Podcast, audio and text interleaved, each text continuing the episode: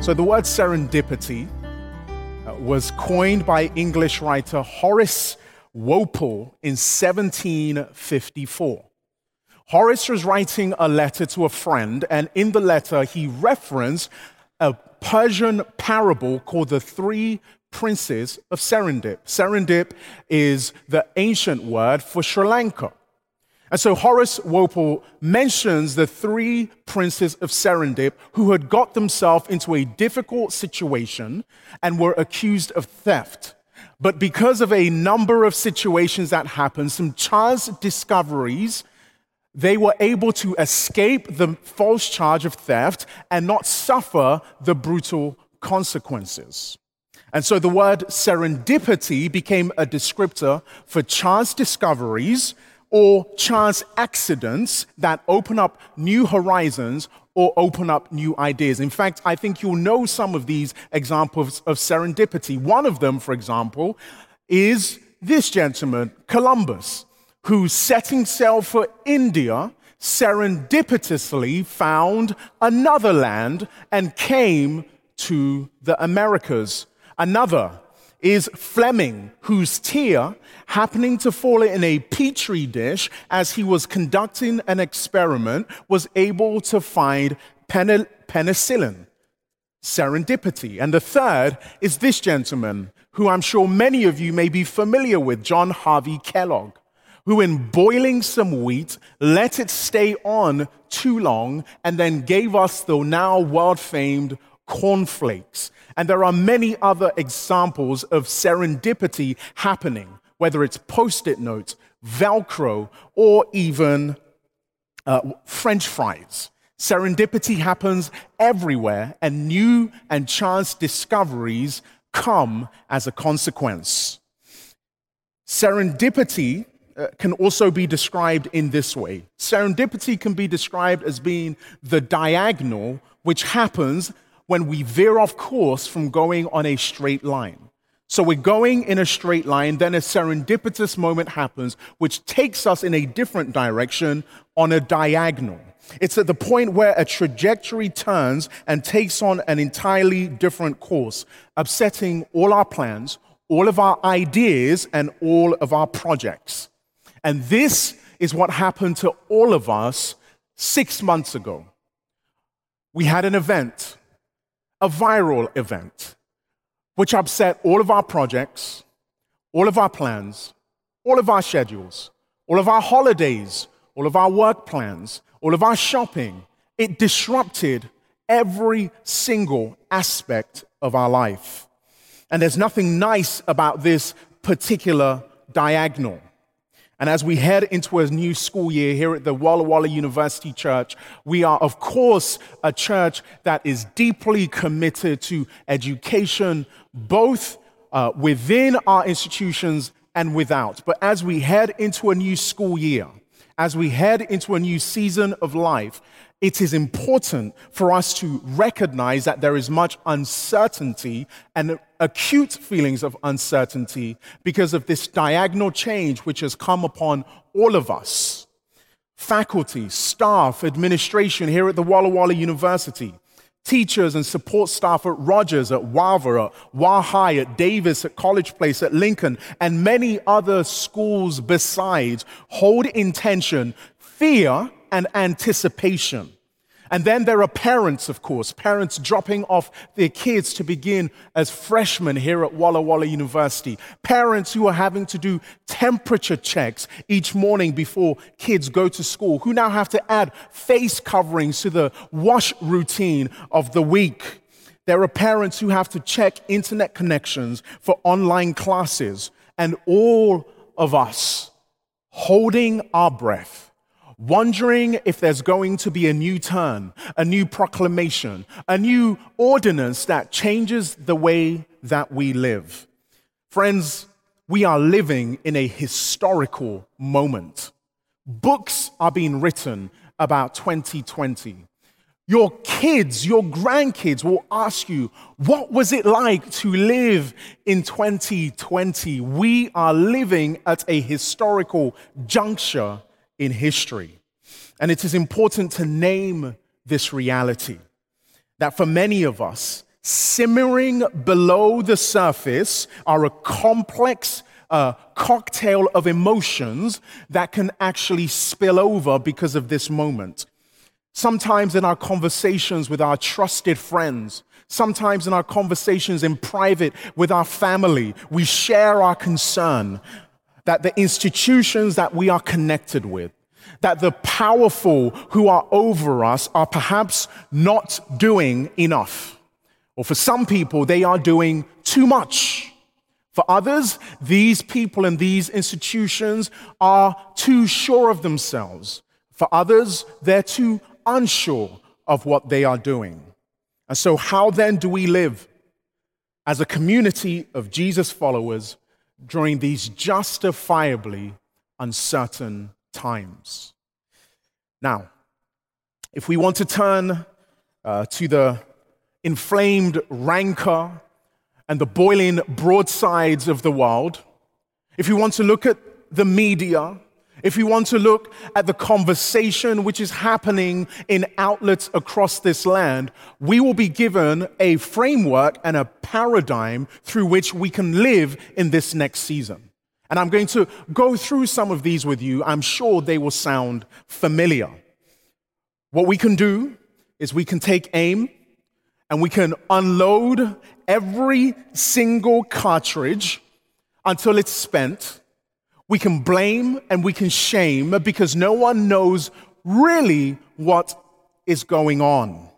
We can take cues from our favorite talking heads and pundits, and we can decide, perhaps as parents, the answer is simple. The only way we can make it through these justifiably difficult times is to blame the institutions that our children are part of or that our children are uh, under the care of. Institutions how do we deal with this justifiably uncertain times? Perhaps we can uh, throw mud at parents who don't understand the complexity of the policies and of the different um, preventions that we have to put in place and the complex rubrics that inform what we do. Faculty, how do we deal with this justifiably uncertain time? Perhaps we ought to always be ready to impale administration when they do anything that we disagree with. And students, how do we deal with justifiably uncertain times if we look to the way of the world? Well, it's easy. Don't let one day go by without having a snarky, sharp riposte at anything that happens that you don't like, at any change which happens that makes you feel put out. And I am convinced that if we choose to follow this map in this next season of our life, if we take our cues from the world, from talking heads, from news media, if we allow ourselves to be swept up with reproach, I will be a prophet and tell you that all of us will be stressed angry, burnt out, and disappointed. But this morning, or this afternoon, I submit that there is actually a better way. There is a way which an ancient follower by the name of Paul, who followed Jesus Christ, showed us in one of his letters. Writing to the church in Romans, he told them the following in Romans chapter 10, beginning in verse 9. This is what Paul says. He says, Love must be sincere. Hate what is evil, cling to what is good, be devoted to one another in love, honor one another above yourselves. And then verse 10, he continues. Uh, oh, let's go back one, one verse. There we go. You know what? We read verse 10. Verse 11. Never be lacking in zeal, but keep your spiritual fervor serving the Lord. Be joyful in hope, patient in affliction, faithful in prayer. Now, verse 10 in particular is where we're going to spend our time this afternoon when Paul says, Be devoted to one another in love and honor one another above yourselves. Some translations of this Greek text have rendered it as outdo one another in showing honor outdo one another in showing honor. The New Living Bible writes it this way delight in honoring one another. Now, I don't know about you, but often when I read the Bible, the Bible reads me back, the Bible challenges me, and then I have a dialogue with the Bible. And as the Spirit convicts me and I start to feel a little uncomfortable, I start to ask questions like this This is a superhuman request. How in the world am I supposed to, as a follower of Jesus Christ, live up to this? After all, honor is a strange word. How often do we speak about honor in our day to day lives? We don't speak about honor. What is this, 18th century America? We don't go to fields of honor to duel. This isn't Aaron Burr and Alexander Hamilton. We don't talk about honor. It's been put aside as an old word in the same category as duty, really a word that us postmodern people run from. And so, what does honor mean for a Christian during justifiably uncertain times. What does honor mean for you and for me living during this time? I'll also admit that during a time of cultural uncertainty, political acrimony, and societal instability, that the notion of honoring anyone might set your teeth on edge. The last thing you want to do is honor. And yet, Paul admonishes us and says we must honor. And to honor is not something which is dependent on external circumstances, but in fact, honor, if you follow Paul's thinking, is the lodestar which follows the trajectory of love. Because once you love and you have other centered love for people, honor is an outflow of love. And so Paul says we must honor one another. And although it's difficult, this is what we're going to explore today. But before we do that, three reasons. Three reasons why I think it's difficult to honor. Reason number one, I think it's difficult to honor because we believe and behave as though honor is a limited commodity. In the same way that we, we, we might uh, look at Black Friday doorbuster deal at Walmart and we might line up from 2 a.m. the night before so we can get one of the 50 inch flat screen TVs, and people are ready to trample over other people to get that deal. Some of us live as if honor is a limited commodity. That if I honor you, perhaps there is not enough honor left in the room, in the office, in the ward, in our family for me to get some back. So we withhold it and we're tight fisted with honoring other people. The second reason I think it may be difficult to honor is that we default to criticism instead of celebration. We often default to criticism instead of celebration. What do I mean by that? If we have been living our life and have become shaped in such a way that our normal response in relationships, in our work, is to offer criticism, rather than celebration, it becomes difficult, nay, impossible to honor other people. If our eyes are so sharp to see where people make mistakes, but our mouths are too slow to celebrate their success, then honoring people becomes impossible. And the third reason why I think it's difficult to honor other people is that we often try to hide our flaws by pointing out other people's failings. We fear exposure. And so we point the finger at someone else to get the attention of us so that no one looks, needs to look at the fissures of our own feet of clay. So it's much easier to point where other people have done wrong than to take responsibility and also to honor others.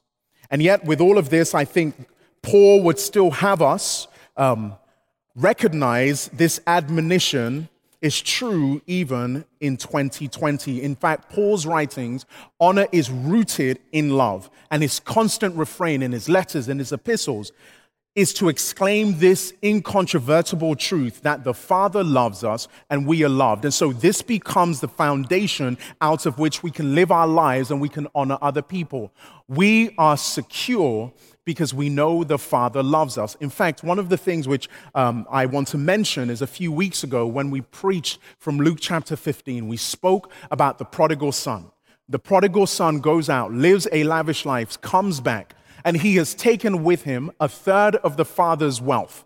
And then the older son has two thirds of the father's wealth. So, in theory, the father has given out all of his money. He has emptied his 401k. He has nothing left in checking. He probably should only have enough food to eat if he is giving away all of his wealth and inheritance. But when the uh, boy comes back after Luke 15 15, he comes to his senses, comes home, what are we told? The father has enough to throw a party. The father still holds onto his ring, onto his power. He still has enough to give, even though in theory he has given everything out. And this is a part of the story which departs from reality.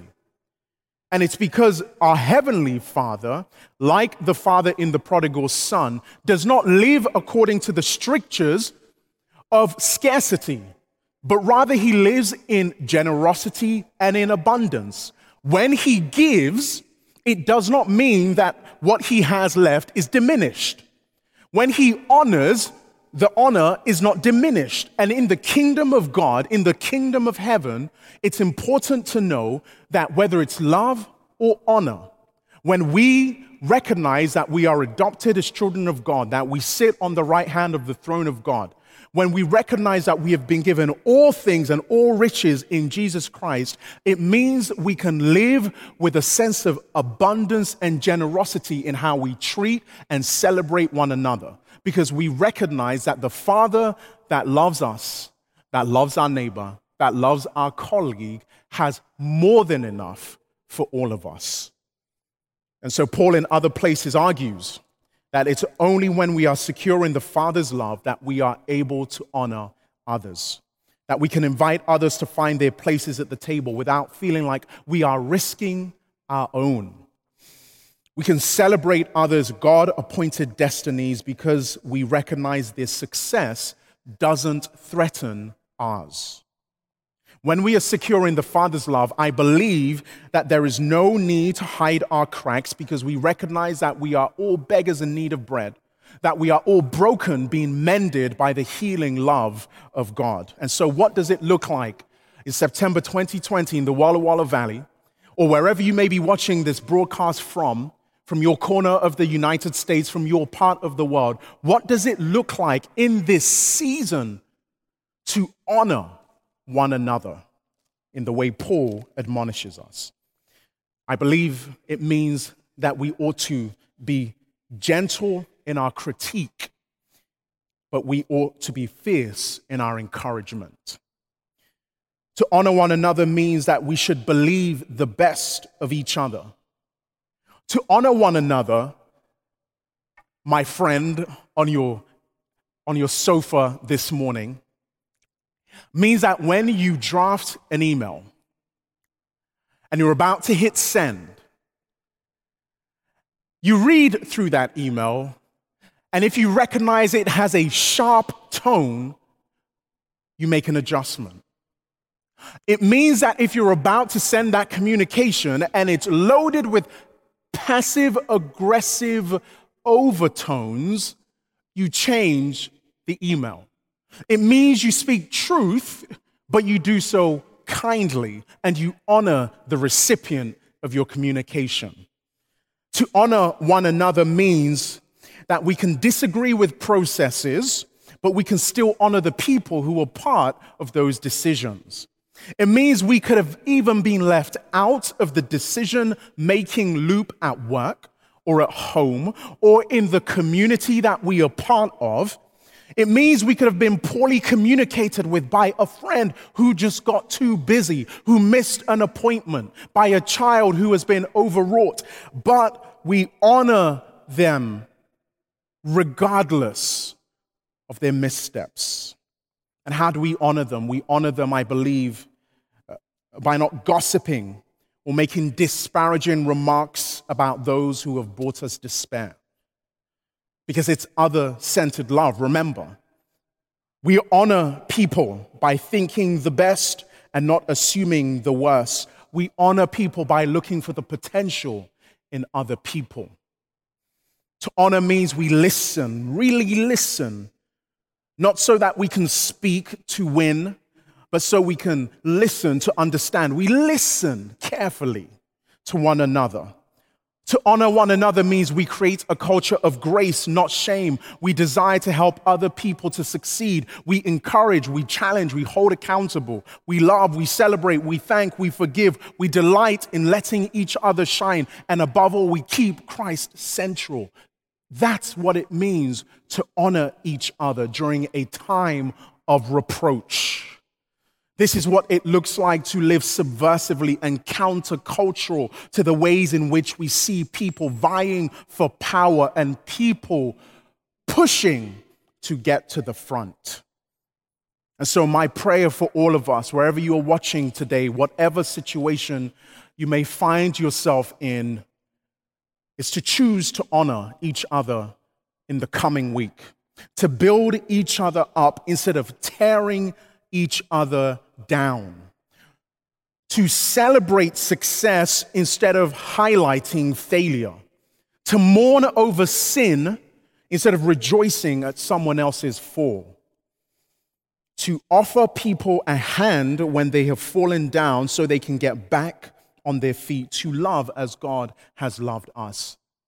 When I think about honor, I think about us helping one another forward into the image of Christ. An anthropologist writing a few years ago, Margaret Mead, was asked by a student what she considered to be the first sign of civilization in a culture. So the student is expecting Margaret to say, well, you know, the first sign of civilization in a culture perhaps is going to be uh, clay jars. Maybe she, she might have said it's fish hooks. Maybe she should have said the ability to work with metal.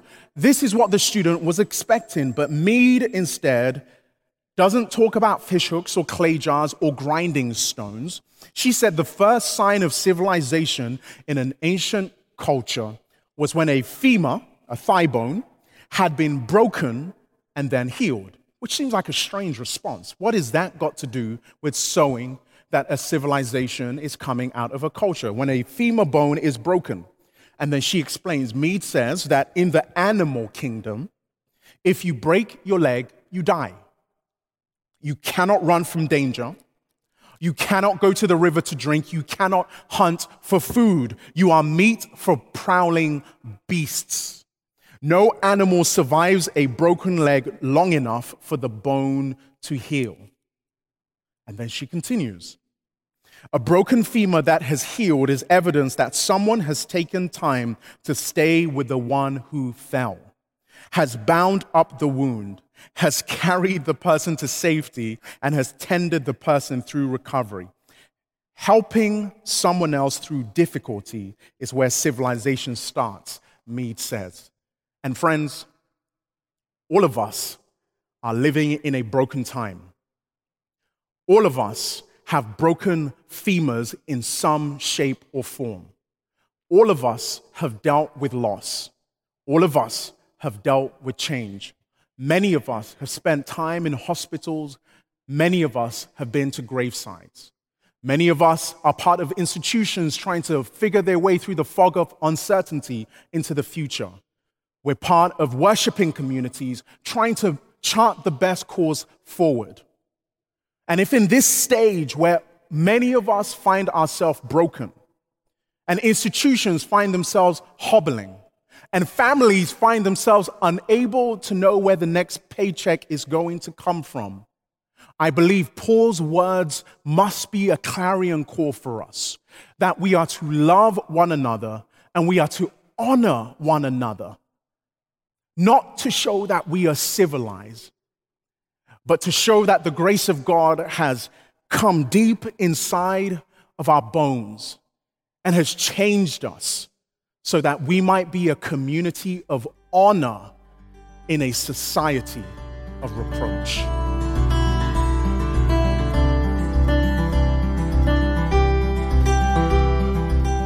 Again, thank you for joining us this week. We hope that the service was a blessing to you, and we're so glad you worshiped with us this Sabbath. Please let us know where you're joining us from. You can send us a message on our social media, on Facebook, on Instagram, on our church website. And we pray that you have a wonderful week and God's richest blessings go with you.